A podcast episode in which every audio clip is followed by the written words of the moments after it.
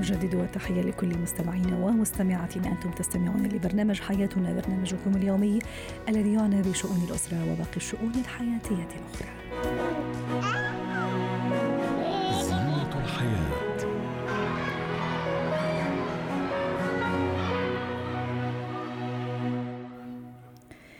تنتشر بكثرة الألعاب والقطع الصغيرة القطع المعدنية خاصة إذا كانت مثلا ملونة عفوا. أحيانا قد تثير انتباه الطفل وتنتهي به إلى معدته وهذه المشكلة كبيرة جدا عند ابتلاع الطفل للأشياء الصلبة والقطع المعدنية الصغيرة. نتحدث عن هذا الموضوع مع اختصاصي الأطفال الدكتور مسعف عبد الرزاق. يسعد مساك دكتور مسعف اولا آه، أكيد هذا الموضوع مش سهل بالنسبة لأولياء الأمور خاصة الأم إذا كانت لوحدها لا تعرف كيف تتصرف. ما هو أول إجراء أنا أعمله إذا ما لاحظت انه ابني ابتلع قطعة معدنية؟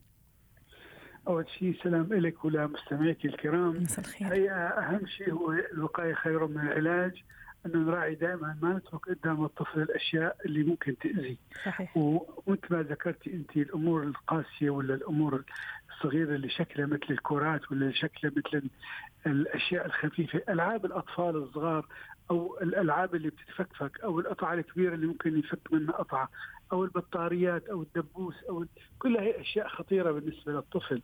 ابتلاع الأمور هي القاسية. عادة الابتلاع بتتم عن طريق الحلق ممكن توصل للمري للمعده أحيانا بتعمل شوكت بصير تدخل بمجرى الهواء بالخطا ففي عندك علامات بتدل على إنه الطفل دخل بمشكلة ولا ما دخل. أول شيء بتلاقي فجأة حبس نفسه بطل بطل يعرف يصيح بطل يحكي سعل آه بيسوي صوت غريب آه بيصير بي بي بي مثل ما بيقول الدجاجه كيف بتتحرك عم بيدور على الهواء. حتى أحيانا بصير قيء أحيانا بصير وجع بطن. تعتمد على هلا الأهل ممكن ما يعرفوا شو هي الشغلة اللي بلع الولد. هلا إذا ما ما ظهرت أعراض على الطفل بتكون الأمور مشيت عادي بتروح إلا إذا كان في شك موضوع البطاريات الحقيقة. أيوة. البطاريات أو قطع المغناطيس. قطع المغناطيس آه، بتأذي الامعاء لأنه خاصه إذا كانت قطع متعددة فبتعمل التصاقات ضمن المعدة والبطاريات هذه تحديدا دكتور مسعف ما راح ننتبه لها صح؟ أما البطاريات بالضبط ما راح ينتبه بس أنت بتصورك إنه هذا الطفل عم بيلعب بأداة فيها بطارية ولا لا؟ يعني هذا الشك نعم. في حال في حال شكيتي إنه في بطارية مست ولا ضاعت بطارية ولا ممكن يكون بلع البطارية هذه فورا فورا بدها إسعاف وبدها مستشفى. لأنه البطارية فيها مواد قلوية شديدة ممكن تمتزج مع اللعاب تأثر على الأغشية المخاطية الموجودة بالمريء ممكن تعملنا التهابات وانسقابات وممكن تأذي كثير. أه هلأ طبعا إحنا بدنا نحكي كيف لما تتفاعل. إذا ما ظهرت أعراض ممكن تنسى الموضوع لكن إذا ظهرت أعراض على الطفل ولا شافت حالة من صعوبة النفس ولا السعلة ولا مفاجاه ممكن اي أي حالة بتلاقي بغير غير يعني مباشرة الام تحني الطفل لقدام وتعطيه شوية ضربات خفيفة على ظهره. نعم. إذا ما ما صار معه شيء ممكن تضغط له على بطنه. هي الحقيقة عملية الضغط على البطن أفضل لأنه بتعمل ضغط على الحجاب الحاجز على الصدر فممكن تطلع تضغط على بطنه وهي هي من قبل الولد ولا ولا تجيه من يعني من من من, من, من ورا أيوة. تجي من ورا. نعم حتى نفهم منيح ونستفيد. أيوة. أيوه بتمسكوا قدامه وبتضغطوا على بطنه. إذا ما مشي الحال بتنيموا على على الأرض على رأس رأسه مايل شوي وبتضغط له على بطنه. كم دقيقة أو كم ثانية؟ لا هي بتعمل أول ضغطة ضغطة واحدة يعني مثل مثل ما بسوي شق ضربه هيك شق أه. سريعة.